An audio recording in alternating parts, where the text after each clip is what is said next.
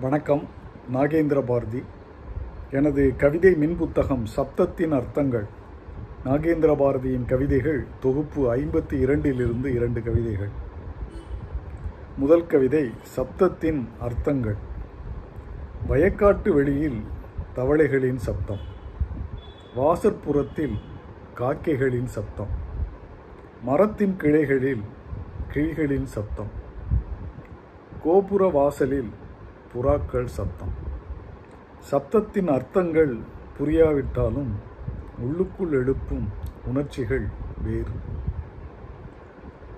அடுத்த கவிதை கோயில் மணியோசை உச்சிக்கால பூஜையை உச்சரிக்கும் மணியோசை மாடப்புறாக்களை இடம்பெயரச் செய்யும்.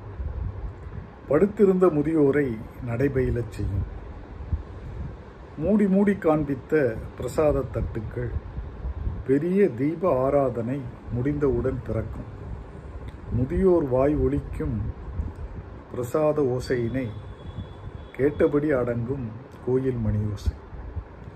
எனது கவிதைகளை நீங்கள் படிக்க விரும்பினால் அமேசான் சைட்டுக்கு சென்று Nagendra Bharathi N A G E N D R A B H A R A D H I என்று டைப் செய்தால் கிடைக்கும் எனது கவிதை மின் புத்தகங்களை படித்து மகிழுங்கள். நன்றி வணக்கம்.